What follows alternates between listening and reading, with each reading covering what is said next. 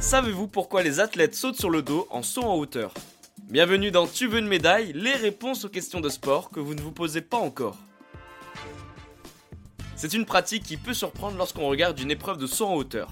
Les athlètes s'élancent, courent, puis au lieu de se jeter au-dessus d'une barre comme le ferait n'importe qui, ils réalisent un geste impressionnant qui n'est pas forcément naturel. Ce dernier leur permet de se retourner et de passer au-dessus de la barre, mais à l'envers.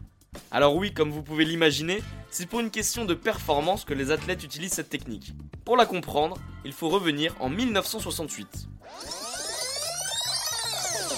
Direction le Mexique et plus précisément les Jeux Olympiques de Mexico.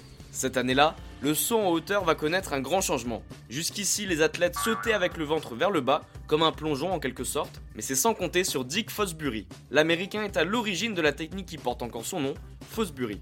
Ok, ok, ok. C'est simple, cet athlète s'est élancé et une fois arrivé devant la barre, il a sauté sur le dos. Du jamais vu. Grâce à ce saut, Dick Fosbury remporte la médaille d'or après avoir atteint la barre des 2m24. Mais alors pourquoi cet homme a misé sur le saut dorsal et pas ventral? Why, why, why? Tout se joue au niveau du barycentre. Pour faire simple, c'est le centre de gravité que possède chaque objet. Si l'athlète saute sur le dos, son barycentre se retrouve en dessous de lui, donc sous la barre à franchir. Dans le cas où il sauterait sur le ventre, son centre de gravité se trouverait au-dessus de la barre. Ça veut dire que ça demande beaucoup plus d'énergie au sportif ou à la sportive. C'est pour cette raison que Dick Fosbury a révolutionné ce sport grâce à cette technique. Et bien voilà, vous savez maintenant pourquoi les athlètes sautent sur le dos et non sur le ventre en saut en hauteur.